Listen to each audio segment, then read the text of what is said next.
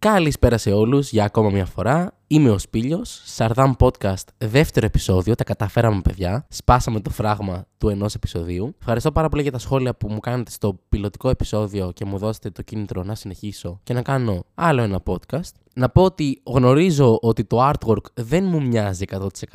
Εντάξει, δεν πειράζει. Αυτό έχουμε, με αυτό θα πάμε αυτή τη στιγμή. Πάνω στη φούρια μου να βγει το επεισόδιο, απλά πήρα οτιδήποτε είχα και ανέβασα αυτό. Σε άλλα νέα, ε, να πούμε παιδιά ότι το κάστρο έπεσε, η πόλη σε άλλο, η κερκόπορτα είναι ανοιχτή, το τελευταίο οχυρό αυτού του κόσμου πραγματικά γκρεμίστηκε, γιατί κόλλησα COVID για πρώτη φορά στη ζωή μου μετά από τέσσερα χρόνια. Παίζει να ήμουν ο μόνος άνθρωπος στη γη που δεν είχε κολλήσει ακόμα, ο τελευταίος σαμουράι, και κόλλησα κι εγώ και ηχογραφώ αυτό το επεισόδιο όντας άρρωστος. Δεν ξέρω αν ακούγεται στη φωνή μου αυτό κάπως. Πίστευα ότι είμαι αλόβητος. Δεν πίστευα ότι θα με αγγίξει ποτέ αυτός ο ιό. Πίστευα ότι είναι μια μυθοπλασία. Όλοι οι είστε ηθοποιοί και κολλάτε μόνοι σας και ότι εμένα δεν με αγγίζει. Τελικά, κοίτα να δεις. Καθόλου 2024 εκ μέρους του. Έτσι, να το πούμε και αυτό. Δηλαδή, είναι, είναι full fail να γλιτώνεις 4 χρόνια πανδημίας που έχει γίνει μακελιό, είναι όλοι ξέρω εγώ άρρωστοι και εσύ να κολλάς στο τέλος, στο 90.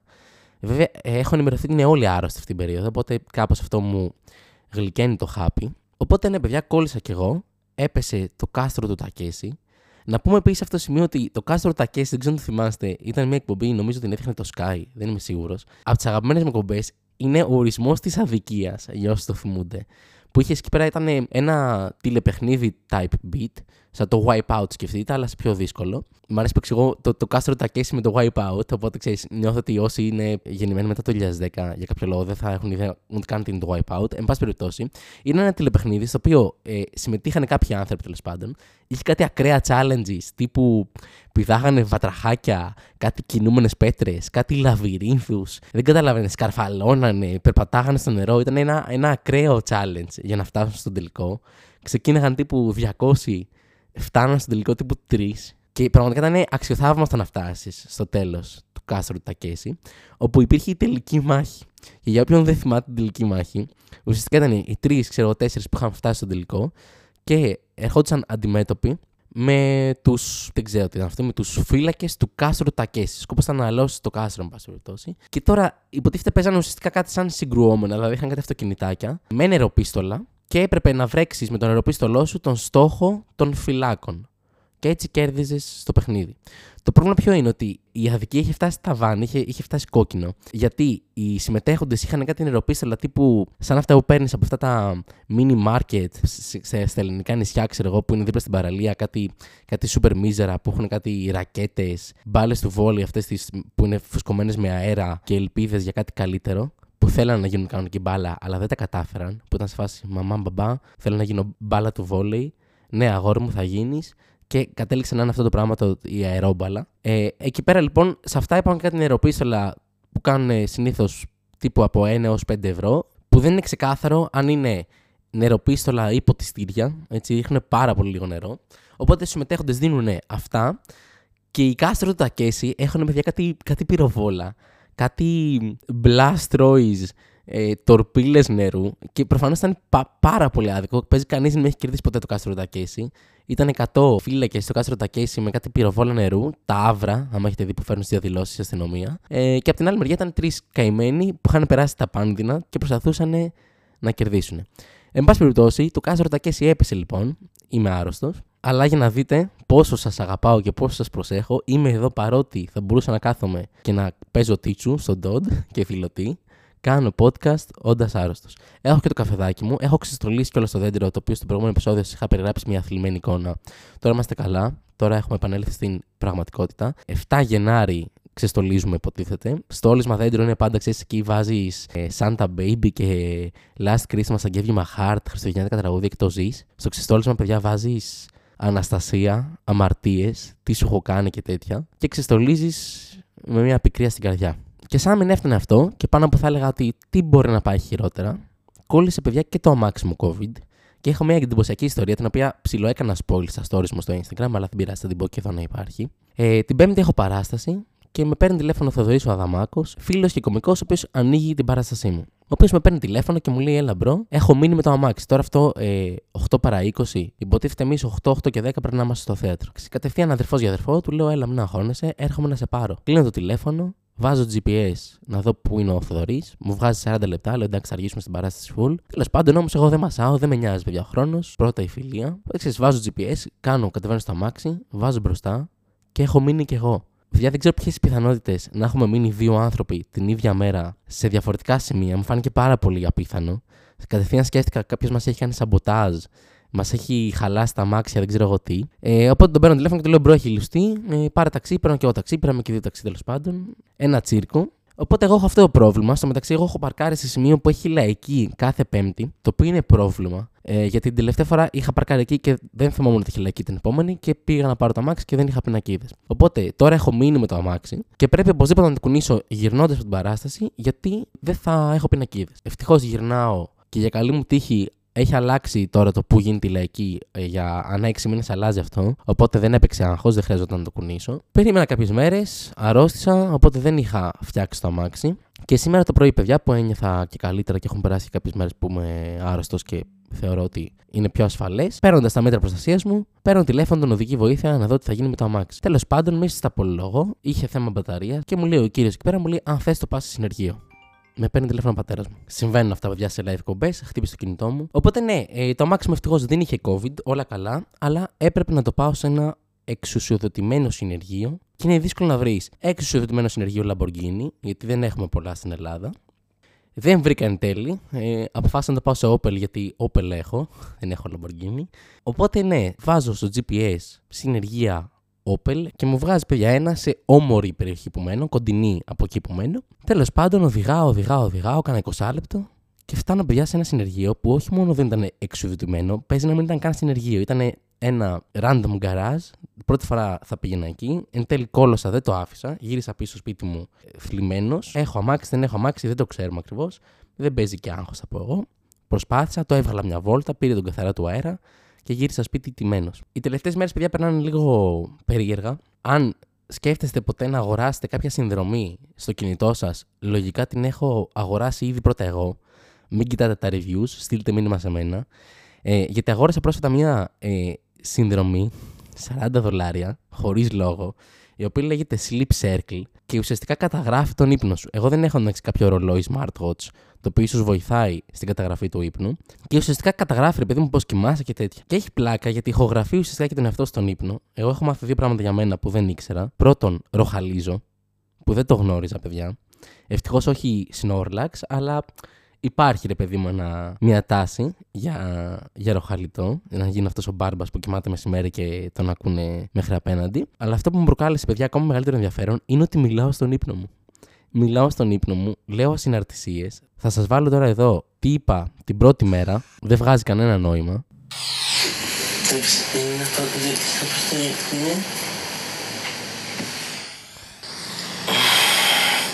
Δεν ξέρω αν ακούγεται καλά. Θα το ξαναβάλω άλλη μια φορά. Μόνο το κομμάτι που μιλάω.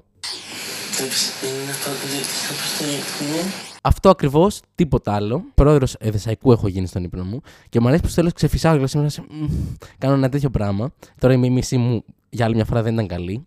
Ε, Παρ' όλα αυτά, ξεφυσάω κιόλα στο τέλος και είμαι σε φάση πώς σας γάμισα έτσι στον ύπνο μου. Δηλαδή, έχω αυτό το mindset τύπου τα είπα, έπρεπε κάποιος να τα πει επιτέλους. Τα είπα εγώ, βγήκα μπροστά, είπα και τέλος. Αυτό, μιλάω κάθε μέρα γύρω στα 2 δευτερόλεπτα, λέω κάτι, δεν έχει σημασία τι, και μια χαρά, παιδιά. Είναι κάτι που με ανησυχεί. Ε, ξέρεις, είναι πολύ τρομακτικό να λες πράγματα στον ύπνο σου. Ευτυχώς δεν βγάζουν νόημα. Και είναι, είναι αστείο, παιδιά, γιατί εγώ εντάξει, γενικά μιλάω πολύ. Και θα σα πω και μια μικρή ιστορία. Μια φορά είχαμε κάνει ένα ταξίδι με οικογενειακούς φίλους. Εγώ, η οικογένειά μου βασικά και κάτι φίλοι του πατέρα μου τέλος πάντων. Πρέπει να ήμουν πέμπτη-έκτη δημοτικού. Ε, και για να καταλάβετε πόσο πολύ μίλαγα, μίλαγα συνέχεια σε όλο το ταξίδι. Μίλαγα, μίλαγα. Γενικά το έχω αυτό, ρε παιδί μου, σαν άνθρωπος και, και ακόμα μιλάω πολύ, ρε παιδί μου, αλλά πιτσυρικά ήμουν ένα σπαστικό παιδάκι τώρα που θέλεις να το, να το σπάσει το ξύλο. Και σκέφτεσαι, παιδιά, θυμάμαι, ε, μίλαγα τόσο πολύ που μου κάνει ο φίλος του πατέρα μου, αν δεν μιλήσεις για μία ώρα, θα σου δώσω 5 ευρώ. Εντάξει, παιδιά, από μικρός μπήκα στην παιδική εργασία. 5 ευρώ την ώρα στα 12 δεν βγάζει κανείς.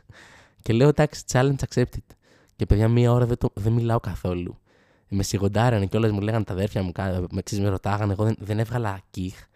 Ακόμα και σε περιόδους που ξέρω, ήμασταν στο αμάξι και δεν ήταν μπροστά ο φίλος του πατέρα μου, εγώ δεν μίλαγα. Τα κέρδισε εν τέλει. Ο άνθρωπος αυτός έλεγε Δόξα τω Θεώ, η καλύτερη ώρα της ζωής μου. Είχε πολύ πλάκα. Και για να φτάσει τώρα σε σημείο ένας μεγάλος άνθρωπος να πεις ένα 12χρονο σταμάτα να μιλάς και θα σου δώσω 5 ευρώ για να τη κάσει έστω μία ώρα να ηρεμήσουμε στις διακοπές μας, καταλαβαίνετε πόσο μίλαγα. Και θυμάμαι να τελειώνει η ώρα, τα καταφέρνω, μου τα δίνει τα 5 ευρώ όντως. Και εκεί μπαίνει το επιχειρηματικό δαιμόνιο μέσα μου και τον κοιτάω στα μάτια και του λέω Άλλες 3 ώρες 5 ευρώ. Τύπου, ξέρεις, όλα για όλα, all in. Τώρα έχουμε κάνει business. Θα πηγαίνω σε άκρη, θα σπαμάρω με χρυσό του, ε, βγάλω λεφτά από αυτό. Τελικά δεν πέρασε η δεύτερη προσφορά μου και μιλάμε για profit, παιδιά, έτσι. Δεν πέρασε η δεύτερη προσφορά μου, δεν παίζει άγχος και τώρα κοίτα να δεις ηρωνικό που πληρώνομαι για να μιλάω, παιδιά. Κάποτε με πληρώνανε για να μην μιλάω, τώρα με πληρώνουν για να μιλάω. Θα ξανακάνει κύκλος αυτό. Αν κάποτε θέλετε να ακούσετε το silent podcast και να μην λέω τίποτα για πολλή ώρα, μπορείτε να μου πείτε. Και αυτό θα έχει ένα ενδιαφέρον όμως, να είσαι στο Twitch live, ξέρω εγώ, τρεις ώρες αμήλυτο και απλά να κοιτάς. Σε άλλα νέα παιδιά, όπως καταλαβαίνετε, είμαι πολλές μέρες σπίτι μου. Δεν έχω βγει, δεν έχω κάνει τίποτα. Οπότε παραγγέλνω πολλά πράγματα. Παραγγέλνω να φάω, παραγγέλνω. Ε, δεν έχω πάει και σούπερ μάρκετ γιατί είμαι άρρωστος. Οπότε έτυχε χθες να παραγγείλω καφέ στο σπίτι μου, κάτι που δεν συνηθίζω πλέον. Παλιότερα το έκανα κάθε εξακολούθηση. Εντάξει, είχα πέσει μια πολύ μαύρη λούπα φοιτητή που παραγγέλνει τα πάντα. Παραγγέλνα και οξυγόνο ωριακά. Ε, μη στα πω λόγο και μου φέρνουν χθες, παιδιά. Εντάξει, ξέρουμε όλοι το θέμα με το καλαμάκι και τα πλαστικά καλαμάκια και τα, και τα χάρτινα και όλα αυτά και τα μακαρόνια. Και χθες, παιδιά, μου ήρθε μια παραγγελία, το έχω μπροστά μου, και μου ήρθε ένα καλαμάκι το οποίο γράφει Reusable καλαμάκια ροφήματος επαναχρησιμοποιούμενα μπορούν να πληθούν στο πλυντήριο πιάτων έως και 50 φορές. Συγγνώμη, τι. τι λέτε, κύριε; Ρε παιδιά, μισό λεπτό. Αρχικά, παραγγέλνω καφέ απ' έξω. Έχω καφετιέρα, έχω κούπες, δεν τις βάζω καν αυτές στο πλυντήριο 50 φορές. Περιμένεις ότι ένας άνθρωπος που θα παραγγείλει καφέ απ' έξω θα κρατήσει το καλαμάκι και θα το πλύνει 50 φορές. Γιατί εγώ θα είμαι στην επόμενη παραγγελία και θα μα πει: Παιδιά, μην φέρετε καλαμάκι, θα χρησιμοποιήσω το προηγούμενο, αυτό το πλύνω, μην αγχώνεστε. Όλα καλά. Θα το βάλω στην πιάτων. Με χρωμοπαγίδα δεν παθαίνει τίποτα αυτό. Είμαστε σοβαροί. Θα πλύνουμε τα καλαμάκια μας. Εκεί φτάσαμε, παιδιά. Αυτό θα, θα σώσει το περιβαλλοντολογικό πρόβλημα. Πραγματικά εκνευρίζομαι με κάτι τέτοια πράγματα. Εντάξει, προφανώς δεν πρόκειται να το πλύνω. Να σας περιγράψω λίγο γιατί μπορεί να μην γνωρίζετε. Μοιάζει με πλαστικό, δηλαδή η όψη του είναι η ίδια. Η υφή του είναι λίγο πιο σαν μεταλλικό, δηλαδή δεν είναι μεταλλικό, δεν ξέρω τι, τι υλικό είναι. Μπορεί να είναι και πλαστικό, επαναχρησιμοποιούμε πλαστικό, δεν ξέρω πώς λέγονται αυτά τα πράγματα. Αλλά σκεφτείτε ότι έχει αίσθηση, ότι έχει αίσθηση στο στόμα, αίσθηση. Δεν μπορώ να πω τη λέξη αίσθηση. Μα δεν μπορώ να πω τη λέξη αίσθηση. Η έκτη αίσθηση. Νιώθω ότι ψευδίζω, παιδιά. Μόλις συνειδητοποιήσω ότι ψευδίζω, συγγνώμη κιόλας τώρα, αλλά αίσθηση. Αίσθηση. Πολύ δύσκολη λέξη. Αίσθηση. Είναι από αυτές τις λέξεις που αν τις πεις πολλές φορές. Καλά, Σαρδάμ podcast full δεν έχω, δεν έχω αρθρώσει τίποτα. Αλλά το αίσθηση. Γιατί νιώθω ότι παιδιά δεν ξέρετε πόσο δυσκολεύομαι από αυτή τη λέξη. Τέλος πάντων, η αίσθηση που έχει. Πω, πω, δεν μπορώ να το πω. Τέλος πάντων, λοιπόν, ε, αισθάνεσαι, οκέι, okay, καλύτερα, ε, σαν να είναι μεταλλικό. Ε, δεν ξέρω, για κάποιο λόγο, εγώ πιστεύω ότι το υλικό ε, του καλαμακίου, γενικά το πώς θα πιεις κάτι, επηρεάζει τη γεύση του. Τώρα, αυτό ακούγεται καθόλου επιστημονικό. Δηλαδή, ας πούμε, αν πιεις νερό με καλαμάκι, εγώ θεωρώ ότι έχει άλλη γεύση από το να πιεις νερό κανονικά. Κάποιοι λένε ότι αυτό δεν ισχύει. Εγώ το πιστεύω ακράδαντα. Θέλω να δοκιμάσω βέβαια και το επαναχρησιμοποιούμενο καλαμάκι σε αναψυκτικά τύπου Coca-Cola, γιατί αν έχετε δει με τα καινούργια τα βιοδιασπόμενα, βάζεις το καλαμάκι στην Coca-Cola και μετά φρίζει και βγαίνει και είναι λες και γίνεται έκρηξη στη, στην έτνα. Παρ' όλα αυτά, ναι, δεν πρόκειται να το πλύνω. Εντάξει, προφανέστατα. Χαίρομαι που πιστεύανε, πιστέψανε σε μένα. Αλλά παιδιά, νομίζω αυτό είναι μια απάτη. Εντάξει, δεν θα το πάω full τώρα ακτιβιστικά και να πω ότι όλες τι επιχειρήσεις και τα πετρέλα και ε, τα μεγάλα δηληστήρια και το ένα και το άλλο, αλλά πραγματικά νιώθω ότι η ευθύνη που μας ρίχνουν στο να σώσουμε το περιβάλλον και είναι αποκλειστικά και μόνο στα καλαμάκια. Και, δηλαδή, είναι πολύ μικρό αυτό το πράγμα. Δώστε μας τα πλαστικά καλαμάκια, δεν υπάρχει λόγος. Και να σα πω και κάτι. Θέλουμε έναν πλανήτη που δεν θα έχουμε πλαστικά καλαμάκια. Δηλαδή, okay, έστω ότι σώζει το περιβάλλον αυτό και ε, οι θερμοκρασίες είναι καλές και ο χειμώνας είναι χειμώνας και το καλοκαίρι είναι καλοκαίρι. Okay, αυτό θέλετε. Να πλένουμε τα καλαμάκια μας και να μετράς και να έχει, να ένα ημερολόγιο και να λες το καλαμάκι το έχω πλύνει 42 φορές. Τι 50 φορές καλαμάκι. Τι θα κρατήσω ένα καλαμάκι ένα χρόνο, ρε παιδιά, με σοβαρή θα πηγαίνω έξω για καφέ και θέλω, Αχ, μη, δεν θέλω καλαμάκι, έχω το δικό μου και θα βγάζω την τσέπη μου ένα καλαμάκι. Καλά, καλά, δεν έχω πορτοφόλι. Τέλος πάντων, τρελαθούμε τελείως. Δεν ξέρω τι άλλο θα μπορούσε να γίνει επαναχρησιμοποιούμενο. Το κάνουν γενικά αυτό και σου λένε τώρα, αν φέρεις το δικό σου θερμός, θα έχεις έκπτωση λέει 10 λεπτά στον καφέ. Γιατί να φέρω το δικό μου θερμός; Δηλαδή θα πάρω το θερμός, θα μου το γεμίσεις και θα πρέπει να γυρίσω σπίτι να το πλύνω. Πάω για καφέ επειδή είμαι τεμπέλης και δεν έχω κάτι άλλο να κάνω πρωί Τετάρτης και θα μου βάλεις και δουλειά. Αν ήθελα να κάνω δουλειές, θα ήμουν σπίτι μου. Δεν θα πήγαινα έξω για καφέ. Δεν ξέρω, έχουμε ξεφύγει λίγο, παιδιά. Θέλει μια αναπροσ... έναν αναπροσδιορισμό ε, εκεί στα ευρωπαϊκά δικαστήρια, τι κάνουν στο, στα κοινοβούλια, δεν ξέρω, στη Χάγη που είναι. Να τα βάλουν κάτω να δούμε τι θα κάνουμε κι εμείς. Και τώρα που είμαι έξαλλος, να πω και κάτι τελευταίο έτσι που ε, έχω παρατηρήσει. Μέσα στις παραγγελίες τις πολλές που έκανα, παρήγγειλα και μακαρόνια με κοιμά. Και θα μου πείτε καλά, γιατί παρήγγειλες μακαρόνια με κοιμά ενώ μπορείς να φτιάξεις σπίτι σου; Καλή ερώτηση. Γενικά, όντως υπάρχουν δύο κατηγορίες ανθρώπων. Είναι αυτοί που φτιάχνουν μακαρόνια και παραγγέλνουν και μακαρόνια, και είναι και άλλοι που θεωρούν ότι είναι ντροπή να παραγγέλνεις μακαρόνια απ' έξω, διότι μπορείς να τα φτιάξεις μόνος σου πολύ πιο φθηνά. Και ισχύει αυτό, αλλά τώρα, όπως σας είπα, λόγω του ότι δεν έχω πάει στο σούπερ μάρκετ και αυτά, κλήθηκα να, να πάρω μακαρόνια απ' έξω. Που να πούμε βέβαια και αυτό, ότι τα μακαρόνια απ' έξω, ειδικά κάτι αλυσίδες μακαρονιών, ονόματα δεν λέμε, οικογένειες δεν φύγουμε, είναι ό,τι πιο overrated και δεν μιλάω μόνο για την τιμή. Μιλάω ξέρεις, για αυτά τα μακαρόνια που είναι μόδα πλέον, που τα παίρνεις σε ένα κυπελάκι, ένα πλαστικό κυπελάκι, κοίτα να δεις, το οποίο δεν πλένεται. Τέλος πάντων, και να σου πω την αλήθεια, δεν, δεν με τρελαίνουν. Δεν ξέρω τώρα γιατί τα τρώει ο κόσμος. Πιστεύω θα είναι λίγο τύπου frozen yogurt. Που επίσης να το πούμε και αυτό, ποιος τρώει παγωμένο γιαούρτι το 2024. Δεν θέλω να βλάψω τις αλυσίδες παγωμένων γιαουρτιών, αλλά τύπου αυτή η μόδα πέθανε τρελά, τρελά γρήγορα. Δεν έχω δει κάτι να πέφτει τόσο γρήγορα. Τέλος πάντων, λοιπόν, ακούστε τώρα τι γίνεται, παιδιά. Ε, βάζουν στα μακαρόνια με κοιμά φύλλα δάφνης. Θα το έχετε παρατηρήσει κι εσείς από συγγενείς σας που μπορούν να φτιάχνουν, από εσάς τους ίδιους. Είναι ένα, ένα συνήθιο, ένα χούι που κάνουμε εμείς, που βάζουμε φύλλα δάφνης στον κοιμά. Πετάς δύο φύλλα δάφνης μέσα, λέει, τα αφήνεις εκεί πέρα και όταν τελειώσει ο κοιμάς, τα βγάζεις κιόλας. Εμένα εν τέλει μου φαίνεται την παραγγελία με τα φύλλα δάφνης, λες και είμαι πυθία και θα μασίσω τα ματαφυλαδάρε και θα, πω, θα, θα δίνω χρησμούς. Να μάχεσαι με αργυρές λόγχες και θα κερδίσεις όλες τις μάχες. Σπίλιο Φλόρο. Τώρα αν βγάλει άκρη. Σπίλιο, σίγουρα έφεγε μακαρόνια με κοιμά και δεν έφεγε κάτι άλλο. Ναι, ναι, ναι. Γιατί, τι είναι τα φυλαδάφνη. Ε, να σα πω κάτι. Αρχικά πιστεύω και αλλάξτε μου γνώμη πραγματικά, δεν δίνουν τίποτα γευστικά. Δεν ξέρω τώρα Πραγματικά το πιστεύω. Δεν έχω φάει ποτέ μακαρόνια με κοιμά συγκεκριμένα, μπολονέζ όπως τα λένε, στο χωριό μου. Και να πω καλά, αυτά τα φύλλα δάφνης γαμίσανε. Δηλαδή, ξέρεις, δεν, ποτέ, ποτέ κανείς. Δεν μου έχουν λείψει ποτέ φύλλα δάφνης. Δεν έχω πάει ποτέ έξω να φάω για να πω, ε, συγγνώμη, πω έχετε λίγο τριμμένο τυρί και μερικά φύλλα δάφνης. Ποτέ δεν έχει γίνει αυτό. Ποτέ κανείς δεν το έχει πει αυτό. Δεν χρειάζεται φύλλα δάφνη. Είναι άγευστα και δεν ξέρω τώρα αν μου έχει φύγει η γεύση από τον κορονοϊό. Θα τα πούμε και αυτά βέβαια, γιατί σου λέει ότι σου αλλάζει τη γεύση. Το έψαξα στα αγγλικά λέει change the taste. Και ήδη το μουσικό μου taste έχει αλλάξει. Ακούω τελευταία Ελεονόρα Ζουγανέλη και Πλιάτσικα και Στόκα. Που ούτως ή άλλως ακούω, αλλά καταλάβατε. Τέλος πάντων, για μένα δεν αλλάζουν, δεν προσφέρουν, δεν έχουν γεύση τα φυλαδάφνη και το πίστευα πάντα. Δεν είναι δηλαδή ε, λόγω της ασθένειάς μου. Αχρίαστα, μην τα βάζεις στο κοιμά. Δεν βοηθάνε κάπως. Αυτό είχα να πω. Αυτά παιδιά λίγο πολύ. Αρκετοί μου στείλατε και μου είπατε θα θέλαμε να είναι λίγο πιο μεγάλο. Το έχω ξανακούσει αυτό και αναφερόσασταν στο podcast. Η αλήθεια είναι ότι ξεκινάω λίγο συντηρητικά και επειδή θέλω να έχω και μια μεγάλη συχνότητα εδώ πέρα, θα δούμε αν θα τα καταφέρω. Θέλω τα επεισόδια να βγαίνουν γύρω στα 20 λεπτά. Δεν ξέρω τώρα πόση ώρα ηχογραφώ γιατί έχει μεσολαβήσει και ένα τηλέφωνο με τον πατέρα μου. Να πω επίσης στον κόσμο που μας ακούει ότι θα βγει Δεν Παίζει Άγχος podcast επεισόδιο μέσα στην εβδομάδα. Και να πω επίσης ότι έρχομαι και tour, παιδιά. Είναι full tour μήνας. Σε Κύπρο, Γιάννενα, Καλαμάτα, Πάτρα, Κρήτη, ε, Ρόδο και Κό. Αν είσαι από αυτές τις περιοχές, ψάξει στο ίντερνετ τα ειστήρια. Αν δεν βρίσκεις το link, στείλε μου μήνυμα να στο προωθήσω. Ελπίζω να σας άρεσε το επεισόδιο. Κάντε subscribe στο κανάλι στο Spotify και βάλτε και ένα rating. Έχει και αξιολόγηση, παιδιά.